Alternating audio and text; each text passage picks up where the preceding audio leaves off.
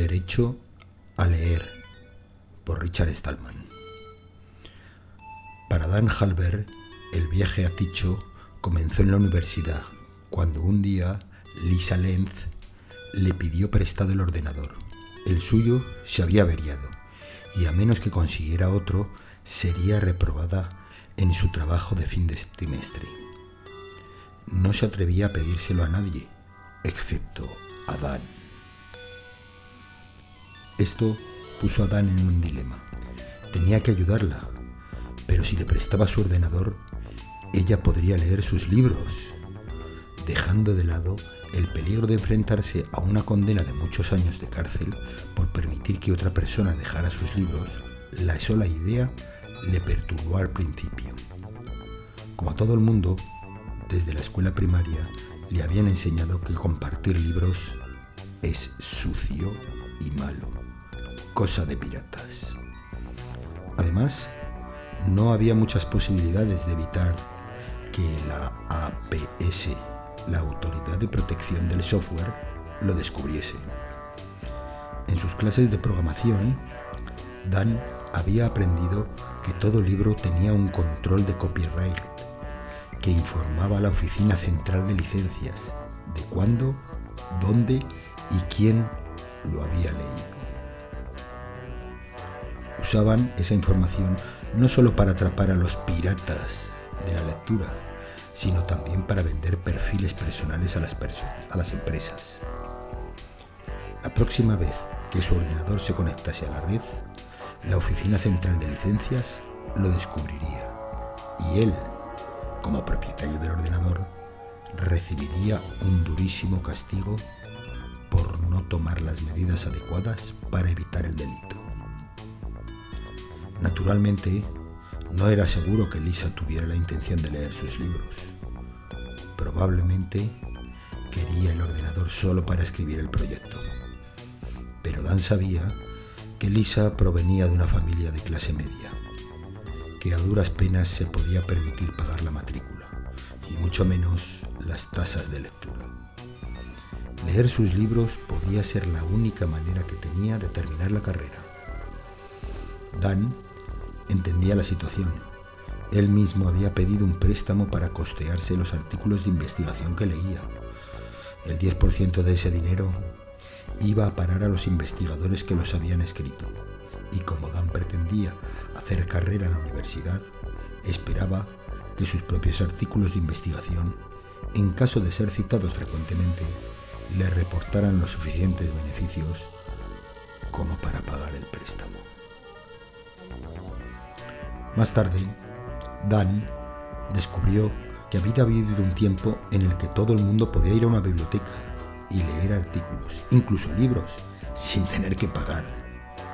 Había investigadores que podían leer miles de páginas sin necesidad de becas de biblioteca. Pero desde los años 90 del siglo anterior, tanto las editoriales comerciales como las no comerciales habían empezado a cobrar por el acceso a los artículos.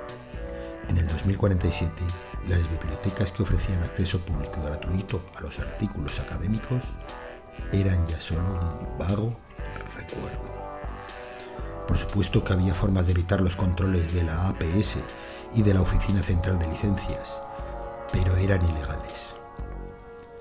Dan había tenido un compañero de clase en programación, Frank Martuzzi, que había conseguido un depurador ilegal y lo usaba para eludir el control de copyright de los libros, pero se lo había comentado a demasiados amigos, y uno de ellos lo denunció a la APS para obtener una recompensa. Era fácil inducir a la traición a los estudiantes endeudados.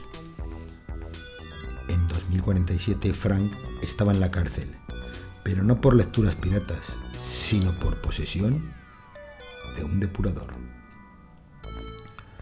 Dan supo más tarde que había habido un tiempo en el que cualquiera podía tener un depurador. Incluso había una herramienta de depuración libre disponible en CD o que se podían descargar de la red, pero los usuarios comunes empezaron a usarlas para saltarse los controles de copyright. Y finalmente un juez dictaminó que este se había convertido en el principal uso que se les daba en la práctica. Eso quería decir que eran ilegales. Y los desarrolladores de esas herramientas de depuración fueron a parar todos a la cárcel. Obviamente, los programadores necesitan herramientas de depuración, pero en el 2047 los vendedores de estas herramientas solo distribuían copias numeradas y solo a programadores registrados y autorizados. El depurador que Dan había usado en sus clases de programación estaban detrás de un cortafuego especial, para que solo se pudiese utilizar en los ejercicios de clase. También se podían eludir los controles de copyright instalando un núcleo de sistema modificado. Con el tiempo, Dan averiguó que a principios de siglo también habían existido núcleos e incluso sistemas operativos completos, que eran libres. Pero ahora no solo eran ilegales como los depuradores, sino que, aun en caso de poseer uno de tales sistemas o núcleos, tampoco se podían instalar ni conocer la clave del administrador de nuestro ordenador, cosa que ni el FBI ni el servicio técnico de Microsoft estaban dispuestos a revelar. Dan llegó a la conclusión de que no podía prestarle sin más el ordenador a Lisa. Sin embargo, no podía negarse a ayudarla porque estaba enamorado de ella. Cada oportunidad de hablarle lo llenaba de alegría y el hecho de que le hubiese pedido ayuda podía significar que ella también lo amaba. Dan resolvió el dilema, haciendo algo aún más inconcebible. Le prestó el ordenador y le dio su clave. De esa manera, si Lisa leía sus libros, la Oficina Central de Licencias pensaría que quien estaba leyéndolo era él. Seguía siendo un delito, pero la APS no lo detectaría automáticamente. Solo podrían descubrirlo si Lisa lo denunciaba. Si se descubría que le había dado su clave a Lisa, la carrera universitaria acabaría para ambos, independientemente del uso que ella le hubiera, dado a la clave. La política de la universidad era que cualquier interferencia en los métodos que utilizaba para controlar el uso de los ordenadores era motivo para tomar medidas disciplinarias. No importaba si se había hecho o no algún daño, el delito consistía en el mero hecho de dificultar el control. Se daba por sentado que se estaba haciendo algo prohibido. No era preciso saber qué exactamente. Generalmente no se expulsaba a los estudiantes por este motivo, al menos no directamente.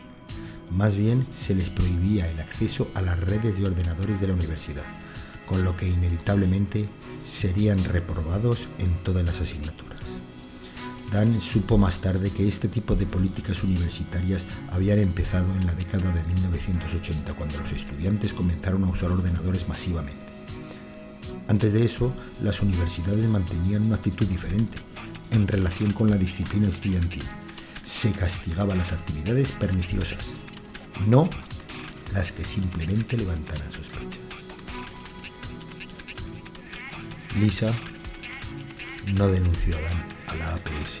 Su decisión de ayudarla los condujo al matrimonio y también a que cuestionasen lo que les habían enseñado acerca de la piratería cuando eran niños. Comenzaron a leer acerca de la historia del copyright, la Unión Soviética y sus restricciones sobre la copia. Incluso leyeron la constitución original de los Estados Unidos de América. Se marcharon a la Luna, donde se encontraron con otros que al igual que ellos intentaban liberarse del largo abrazo de la APS. Cuando empezó el levantamiento de Ticho, en el 2062, el derecho universal a leer se convirtió en una de sus proclamas fundamentales. Bueno, y este es el relato corto de Richard Stallman, eh, se puede leer, se puede descargar, es gratis. Si no conocéis a Richard Stallman, pues lo buscáis en, en Google y os enteráis de lo que es.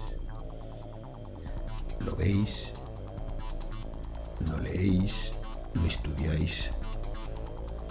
Tú decides. A dormir.